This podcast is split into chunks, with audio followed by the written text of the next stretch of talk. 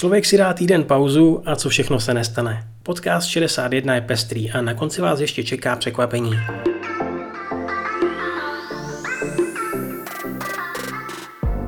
O zemětřesení, které proběhlo v sobotu 13. února, už jste asi slyšeli. Epicentrum bylo u pobřeží Fukushimy. Pořádně se otřásla ale velká část Japonska, včetně Tokia.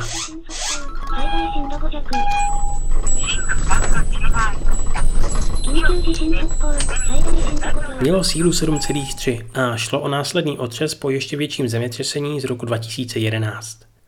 Zraněno bylo přes 100 lidí, úmrtí ale naštěstí hlášena nebyla. Prezident Tokijského organizačního výboru pro olympijské hry Yoshiro Mori své narážky na ženy nakonec neustál a ve funkci skončil.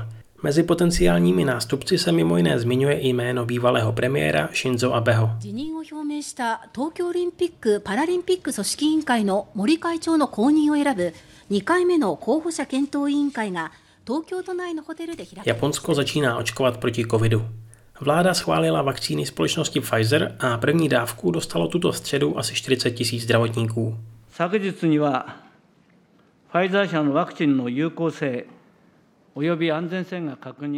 Těšíte se na Žibli park v Nagoji, který se má otevřít na podzim roku 2022. Práce už probíhají a na nedávné tiskové konferenci organizátoři ukázali i nové návrhy prostředí, včetně 16-metrového zámku z filmu o čaroději Haulovi. Odkaz máte v popisku.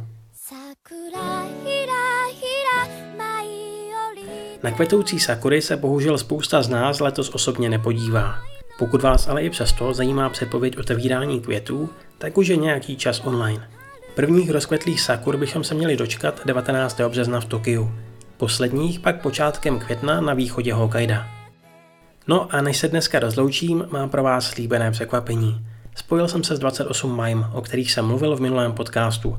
Minako, Akiko, Yasuyo a Migiva se v Japonsku učí česky a natáčí na YouTube loutkové divadlo. Jsou hrozně fajn, těší je zájem z Česka a tady vám posílají speciální pozdrav. 28. Ahoj, jsme. Majmu. Jsme skupina Čtyři Telkinu, kteří se v japonsku učí češtinu jako koníček. Loni jsme začali dělat dodatkové divadlo v češtině pomocí Zoom.